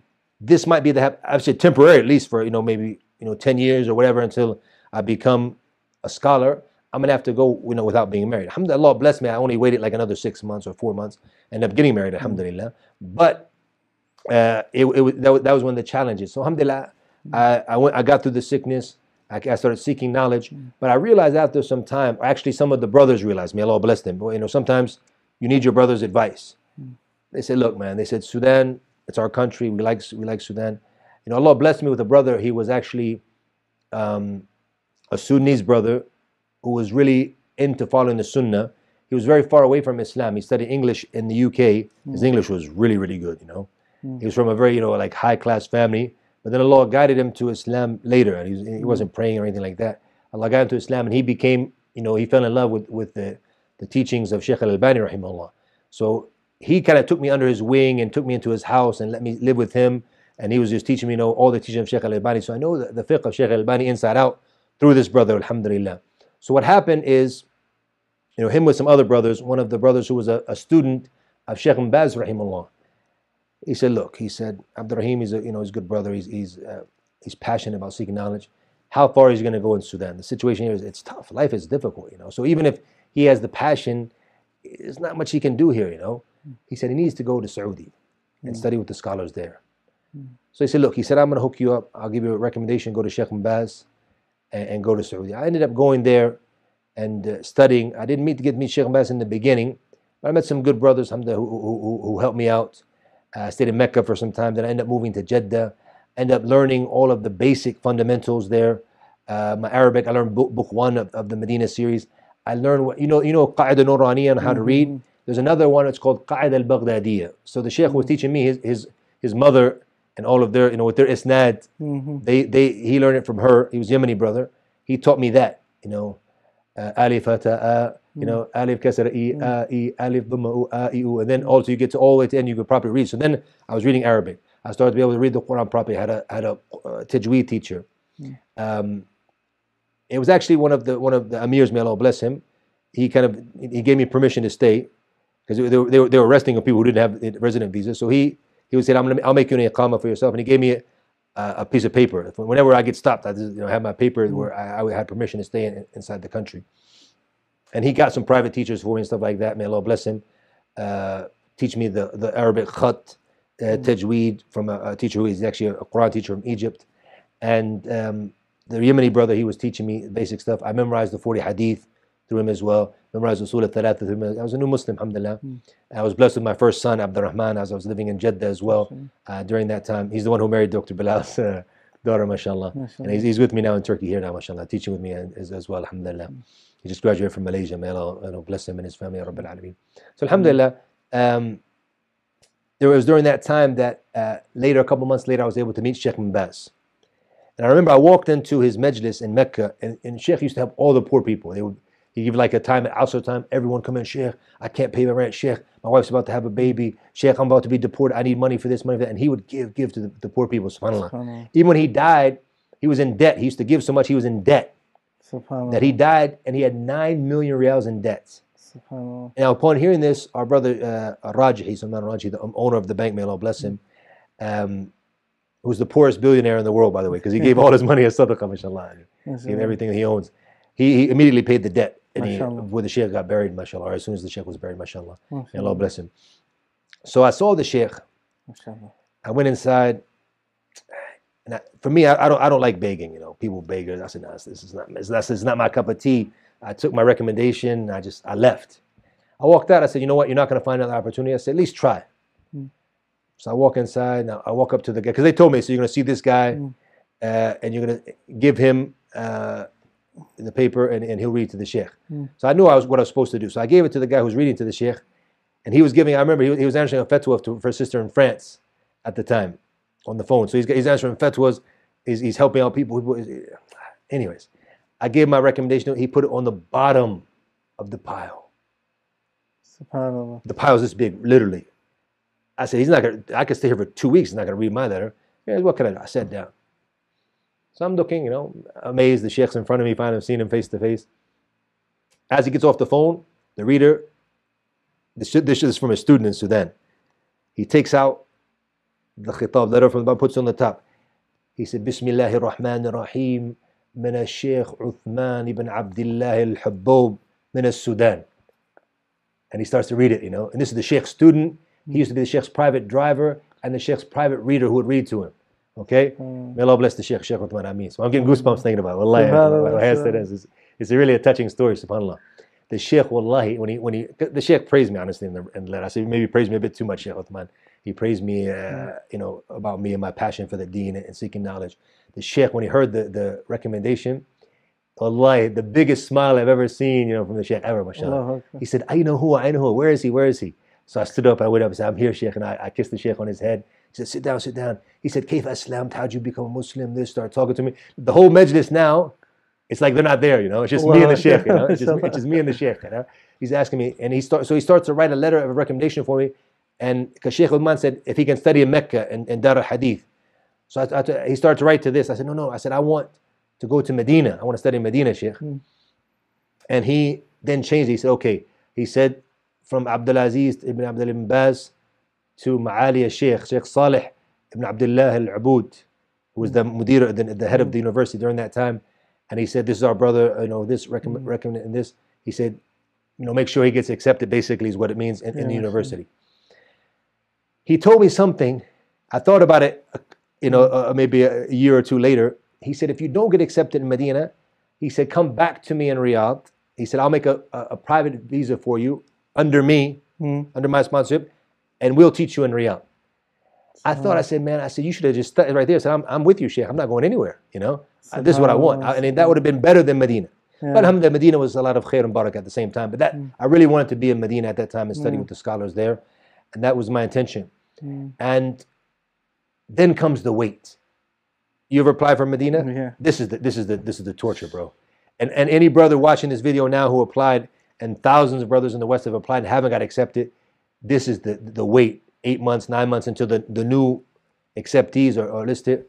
And it was getting very difficult for me. So I talked to some of the mashaykh who were close to Sheikh Ibn Baz again, or some of my friends, and I said, you know, I said, I don't, I don't know if I got accepted or not. So I really want to get in. Hmm. They talked to the Sheikh. The Sheikh wrote a second recommendation for me hmm. handed it to me. And by the way, both of them handed it to me in hand. Usually they're supposed hmm. to, I got both of my recommendations in hand. So I'm coming now with these recommendations. I'm going to the university. One of my friends called someone he knows inside the university. He said he got this recommendation. I was going to go, and he looked in the community. He said, "No, no." He said he's accepted. He said, "Alhamdulillah." He said if he wants to go to meet the meet the mudir again and give him, it's, that's okay. So I kept it with me. I never gave it because I already knew I was accepted after that. Alhamdulillah. So I got accepted, but I, I had I had a problem with my. I, I didn't have my degree with me. You know, I, I wasn't into all this degree stuff. Even I hadn't finished high school, I ended up going back and finishing. Um, so I, you know, I, had a, had a rough jahiliyyah, as I was saying. So th- th- they they said you don't have your certificate with you, and I brought my certificate. It wasn't certified from America. Mm. So you have to certify it. And they said since it's not, they said this we don't know. The, they said we'll put you in to the to the what do you call it to the um, higher uh, what do you the, the middle school Mm. but middle school level. That means the money I'm getting is only like 200 a month. I have my wife with my kid with me, and I'm like, you know, how are we supposed to survive? So a brother also spoke to Sheikh bin Baz, and he's, you know, sent me some money to help me out get, get started. Twice he helped me out, mashallah. Yes, Even one time, I, I remember in Mecca, I, I- and he said, uh, he said the accountant's not here. He said, is it okay if he sleeps over at my house until tomorrow morning? I was like, yeah, you better believe it's okay. You know? I, I'm having private meals with Sheikh bin Baz, you know, sleeping over at his house in Mecca. I was like, yeah, this is. It, it was interesting because one of the brothers said, he said, how are you surviving? You know, Mm. I said, Alhamdulillah, you know, Allah makes it easier. You know, he doesn't- you know, so we went and talked to the sheikh. I didn't even know, you know. He said, Sheikh wants you to spend the night at his house. I didn't know what was happening. I said, is it okay? I said, yeah, yeah, definitely, you know. So I and after Fajr, he comes and gives me an, envelope, you know, it's a, it, and uh, he said, you can, you know, use this to help you out until you, you, you know, things become easier for you, alhamdulillah. So se- several times the sheikh, you know, he looked out for me. May Allah bless him. So that, that was my story until I, you know, ended up re- reaching Medina, alhamdulillah. And that was, um, I believe, 1996, 97, something like that. Mm. Ni- Maybe 96, yeah, when I arrived in Medina, alhamdulillah. Subhanallah. So, so how long, how long was you in Medina for? I stayed in Medina 10 years. I took the mm. bonus plan. So we prolonged our stay like that. So I, I stayed for actually nine years in the mm. system like that. And then in the 10th year, actually I had gotten, you know, sick. I had a back problem and they had all this in my file. So I could also use that now Mm. for to kind of, you know, do things the way I wanted to do it, you know. Mm. So if I, if I had an exam where it's I need to study too long, I, I, I, didn't go because they said, What's, why didn't you come? I said, I can't, I can't I have my back. It's right there. I'm not, I'm not allowed to sit Mm. for long periods of time. You guys got, you know, 10 exams I have to take in within a week. I said, it's too much. My back can't handle it. So I would able, so so that actually prolonged me for the tenth year, Mm. and then they ended up you know saying okay you have to stay for this until I thought I was gonna stay one extra week. They said you have to stay for the summer. I was like fantastic, you know, mm. because I wanted to finish different. I wasn't planning on going anywhere anyways. I said you guys got to mm. catch me. I'm not I'm not leaving, even though they had taken my visa. They ended up giving it back to me to stay for an extra year or an extra mm. six months. And then my wife was having a baby, so we had to stay an extra six months. So it was fantastic. 'Cause I had certain books that I wanted to finish. And some from the objectives that I had, I noticed many of the brothers from the West they hadn't finished the traditional types types of, of study.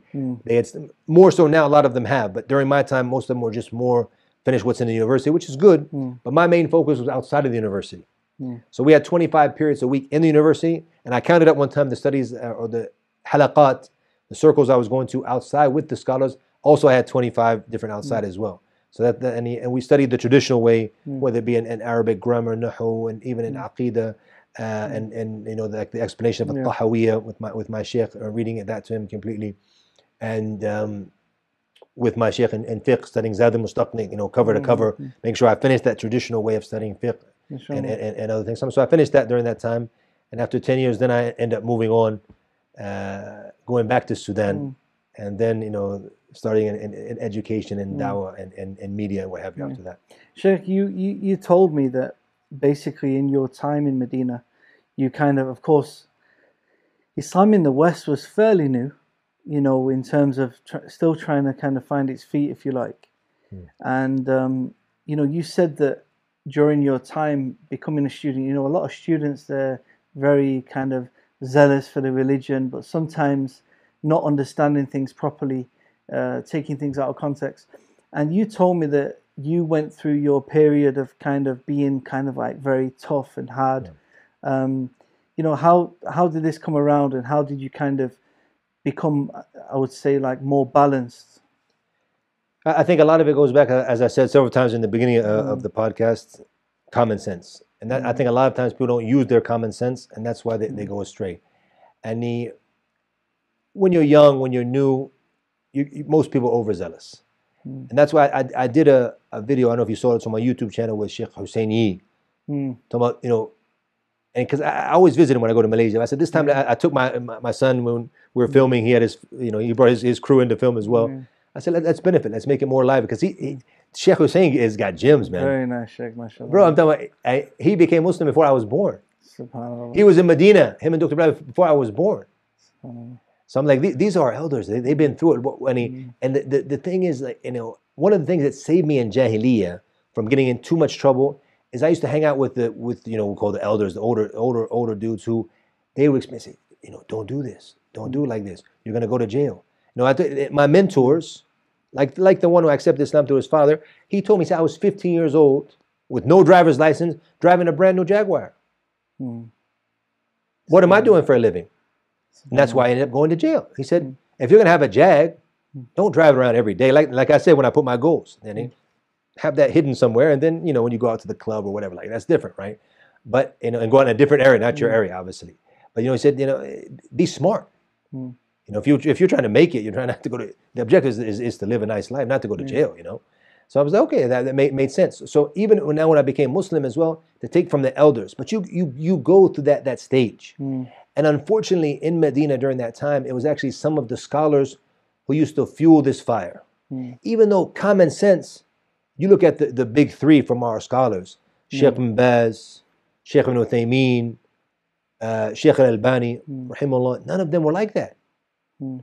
None of them were on this hardcore, you know, so and so's on, so and so's off, talking about other people. If, if someone made a mistake, they refute it. Yes, that's part of the manhaj. That's part of the correct methodology. If you make a mistake, I'll, I'll come out and say it, no problem. But that doesn't mean I'm going to talk about you. Yeah. John Fontaine made a mistake. Mm. I advise you, maybe you didn't take my advice. Bismillah. I made a video on YouTube now refuting you. But when I see you, how's it going to be? Hmm. How would Sheikh Ibn Baz, if he refuted you, uh, John, salam alaikum, you know, that's how they were, the scholars. Still Muslim. yeah, we're still we're still brothers. Sometimes.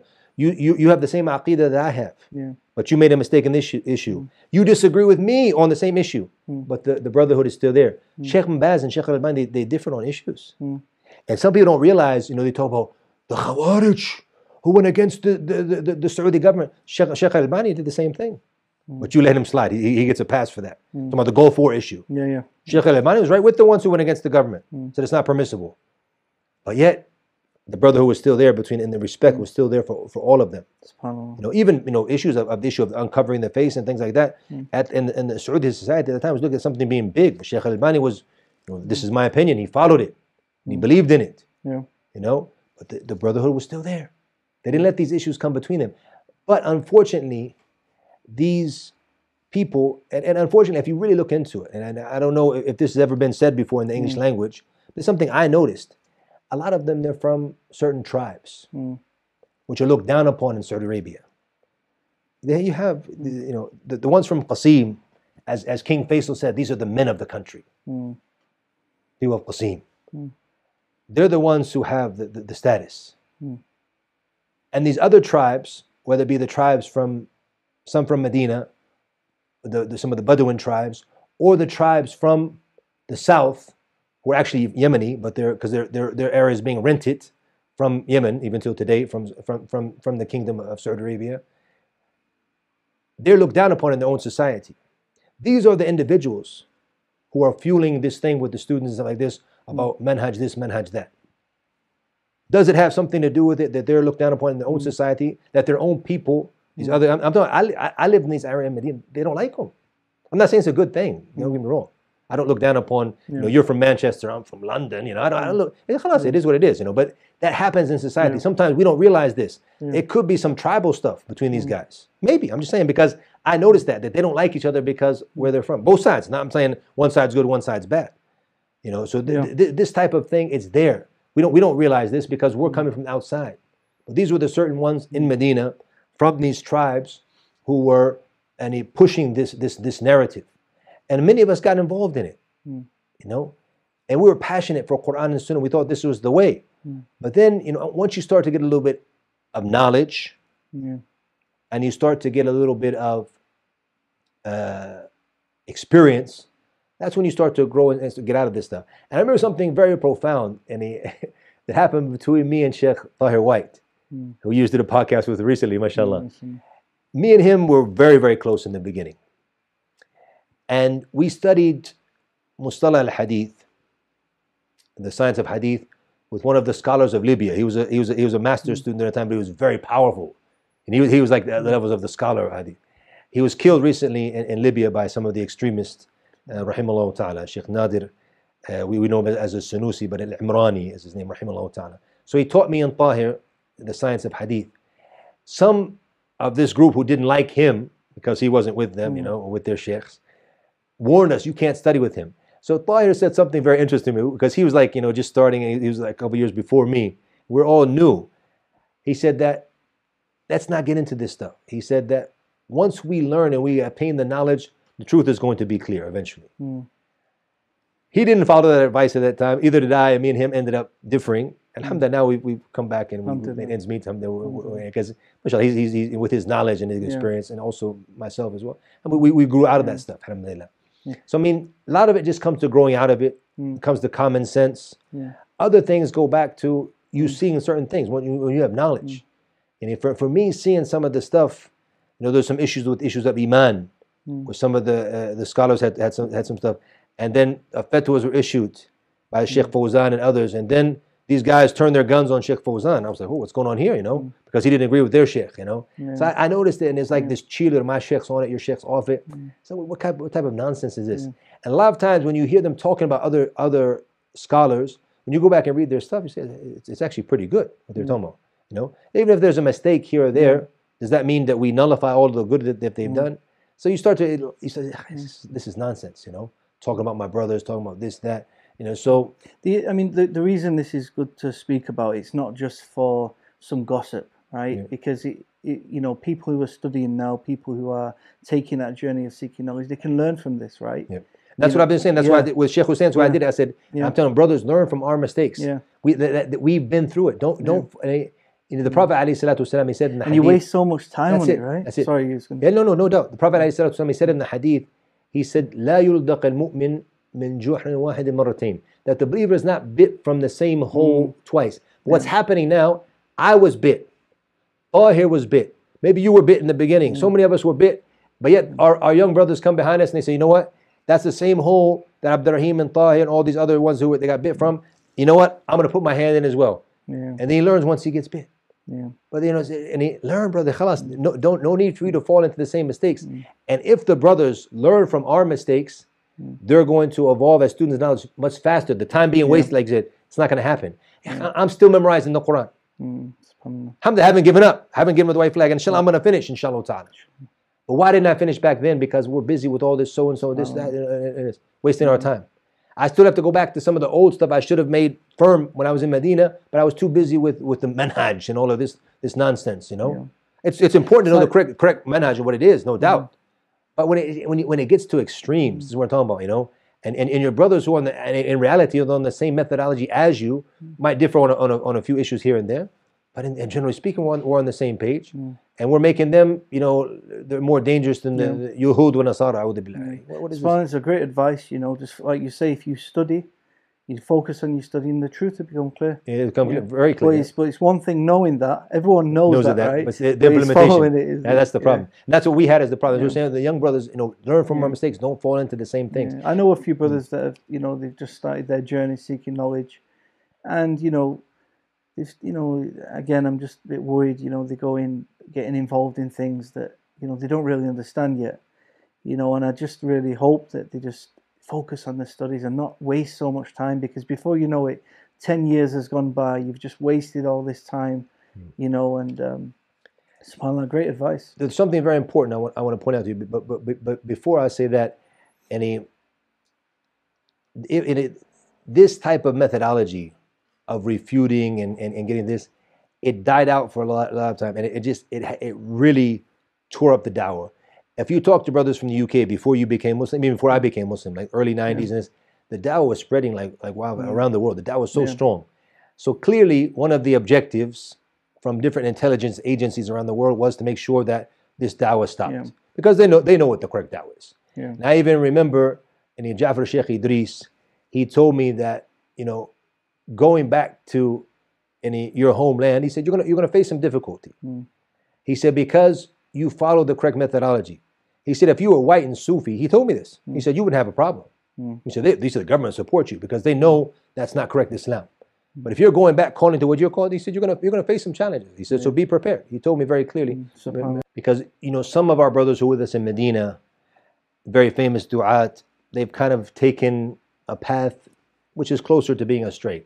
Not on the same thing that we were on before.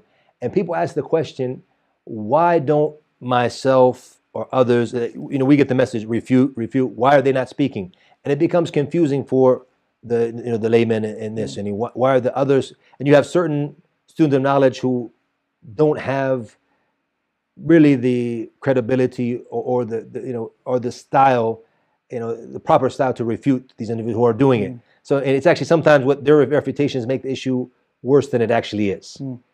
So why are we not refuting these individuals? And the reality is you know we were so torn apart by this. It was just so much. It's just like you know enough is enough. And now we just kind of just want to we, we, we've mellowed out ourselves. We've, we've grown past that. So even though maybe it's because it's part of the deen hmm. maybe we should. And I've, I've debated with you a lot about this. I mean, you yeah. still do, but you you pick your battles, don't Yeah, you? that's it, yeah. I've seen that you you do uh, speak about things, Yeah. but you pick. You That's know, it. And, what- and, and also, you don't have to always say the names in this. I mean, yeah, and people who are, are intelligent are going to understand what we're talking about. Like you, we talked about the other day about the issue of aqidah, aqidah not being important. And people understood when we made the, uh, the, the, the with IOU, we did the um, the importance of aqidah workshop. Obviously, people knew who who we're talking about. You know? But, but uh, we brought from the text, from the early scholars, all the books. And I did the same one in, with you guys in Kuwait. You remember the same course. And I think you actually put it on your website, actually. Importance of aqidah, if I'm Yeah, not mistaken. Yeah, it's on, on, your, on your YouTube channel. Um, so we, we, we showed the evidence, you know, about the importance of aqidah from the Quran and the Sunnah and from the early, you know, books written by the Salaf and things like that. And I'm- so make it clear to the people so that claim and it was, was, was refuted. So that's the way. We, Oh yeah, I remember that. Yeah, yeah, alhamdulillah, I yeah. filmed it. yeah, yeah, you did. Alhamdulillah. Subhanallah. Jazakallah khair, alhamdulillah. No, no, it's good. Um, So, so that's that's why people, and that's important. People understand. It just, you know, sometimes it, it took it took such a toll on us during our time. It's just, it's it's it's difficult to get back into that. You the, know, the other point is you I'm don't- saying it's not important. Yeah, that's important, of but course. it, ju- it, took so much of a toll. It's just kind of difficult to get back into refuting and things like that again. The, the other thing is as well that sometimes you're drawing attention. You know, you have a big audience online. You know, you Mm. someone you've been on all the TV Islamic TV channels. You have a huge audience in in, in uh, Mm. Facebook and YouTube, etc. And the issue is, is you don't really want to draw attention to it, right?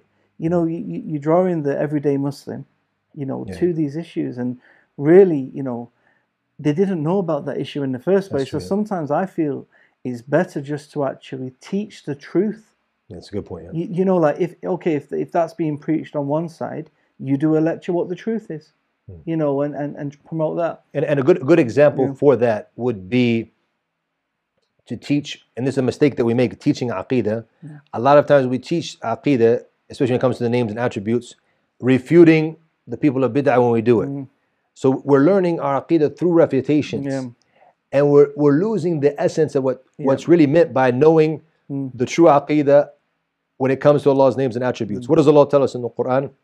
وَلِلَّهِ الْأَسْمَاءُ الْحُسْنَى فَادْعُوهُ بِهَا Allah has the beautiful names, so make dua to Him. And the- the objective is not for us to be able to affirm and to refute this. This is this is mm. part of aqidah. Don't get me wrong, but not to learn it like that because the objective for me to understand what are these beautiful names, what are these attributes of Allah Subhanahu wa Taala, so I can attach myself mm. to my Creator and mm. as He commanded to make dua to Him through these names and, and turn to Him through these beautiful names attributes. to enough make, uh, make, uh, the, make dua in, to the, Him. in the Sheikh Tahir podcast he's actually doing a course on this right now Yeah, that's so A important. very, in-depth course mashallah And the brothers and, the, and the who are watching now benefit from that because that's that's one of the things. It's one of the mistakes also that we made mm. was we studied aqidah, I believe, in, in, in a wrong way mm. because re- refuting. I mean, it's the you know okay, this is the correct aqidah. I'm not talking about that, but when it comes to just refuting others, that's not the way.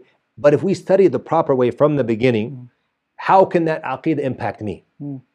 what benefits what's the That's practical that's it. uh, Uh, what is the thamar? What is the outcome for, for me when I know it with this aqidah?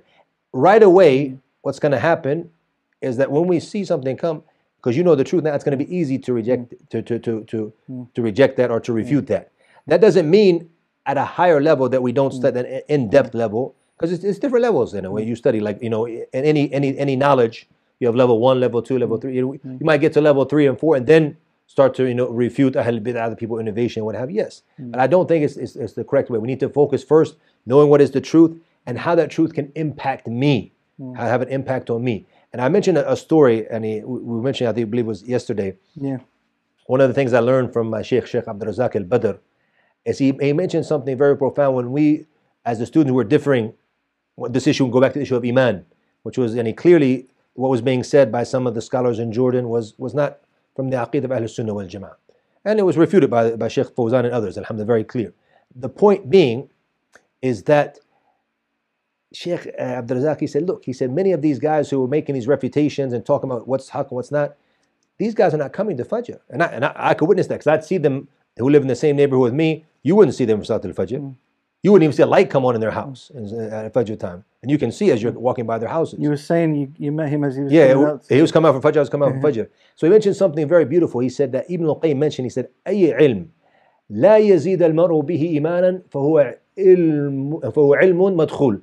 Meaning that any knowledge that does not increase you, and he mentioned this in his book Al-Fawaid, Ibn al-Qayyim rahimahullah, he said any knowledge which doesn't increase you in your iman, he said there's something that has entered into it. I mean, something that's not pure, it's not hmm. ikhlas, and it's something that's not beneficial. And that's why the Prophet ﷺ, he used to make the dua in, in the adhkar of al-sabah, Allahumma inni as'aluka ilman nafi'a. Oh Allah, ask you beneficial knowledge. And he used to seek refuge min ilmin la yanfa, from you know knowledge that doesn't benefit.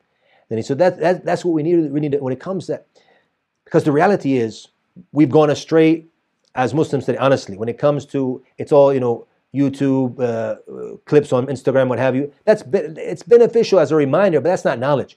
Back in the day, we were talking about this recently uh, with Abu Bakr even online. We mentioned some of this. We used to study back in the day. That's how we learned Islam. People would actually take a book, a classic book, and sit down with a scholar and, or a student of knowledge and have that explained to you. That's how we that's how we learn our religion and it, the, the proper way. And, I, and that's why I believe that our, our, our generation is, is much better than this one now because, uh, not saying because we're from them, but the point being is we, we, we studied Islam properly. We learned it mm. properly through the books. Because you're on the hat. Yeah, that's it, man. Alhamdulillah. and they're not, yeah. And so the, the, the, the, through the proper channels. Yeah, yeah. It's true now with a quick reminder on Instagram that, that, that could be motivational for mm. me. That's not how I learned my religion. We have to get back to you know traditional. Mm. Alhamdulillah, I'm working with the brothers now in America uh, in Zidni Institute. You know, going back and studying to the traditional text and what have you. I'm teaching tafsir there, alhamdulillah, starting starting uh, next fall, inshallah ta'ala. And also, you know, teaching some other books. We have a Sheikh Bakr Abu Zaid's book, Hiliyat Taliban. I'll be teaching that soon, inshallah. Um, so, alhamdulillah, this uh, this way, combining between the two, going back to a traditional way of learning, and also in a through the, the, the modern thing of being reminded on Facebook, YouTube, uh, Instagram, what have you, that's beneficial. But it's important that people realize, hey, this is this is the when, when, when things were going good back in the day and the Dawah and Dawah was very strong, this is how it was. So I mean, that's where the barakah is, and that's how we have to get back to that, inshallah ta'ala. Jazakallah khair, Sheikh. SubhanAllah, it's been a fascinating uh, meeting. Nice to come and see you again here in Turkey. And, uh, you know, hopefully, and uh, hopefully over the next few days, maybe we can do a few more podcasts so people can benefit. Inshallah. Inshallah, may Allah make Um, different topics, inshallah. If me and you can stop talking and chatting, that's the problem. Know, my my wife's just- like, you guys haven't filmed yet. I, say, I we- said, we've been catching up for after all like, these years, I've- man. just with everyone watching, I've been here for like three days and we've just been catching up, Yeah, you know, alhamdulillah, three days, eating alhamdulillah. nice food, you know, enjoying it. Alhamdulillah. And uh, subhanAllah, you know, I'm not in a rush. You know, I'm really happy because we, you know, I've known you for a long time, Sheikh. And, Alhamdulillah, and I know you very well. We've traveled a lot. yeah, and, uh, you know, I'm, uh, it's, it's good time. It's been like, what, maybe, what, a year, a year and a half since. I mean, was really set down even longer. I mean, in Uganda, it was a quick, It was know, very brief Yeah. Uh, in Uganda. I met you briefly at the Ayera. that we spent a bit of time there in Ira. That was, that was good. Was after that, it's when I spent some time. Yeah, Yeah, and then, but I used to mostly uh, see you in like Kuwait and, yeah alhamdulillah. and Alhamdulillah. so, so yeah, it's fun. It's nice to get that catch up again. Alhamdulillah. alhamdulillah. So uh, yeah, Jazakallah khair, Sheikh. Wayak, And, barakallahu uh, we'll, وjoin you again next time. إن شاء الله. بارك الله فيك. السلام عليكم السلام ورحمة الله وبركاته. إنك لا تهدي من أحببت ولكن الله يهدي من يشاء. Thank you for listening to the Young Smirks podcast with me, John Fontaine. Be sure to follow us on Instagram and YouTube and all the other outlets. Like and subscribe and leave a comment. And also, please support us on the donation link below so that we can continue to give you quality podcasts. Thank you very much. Jazakallah khair. Assalamu alaikum wa barakatuh.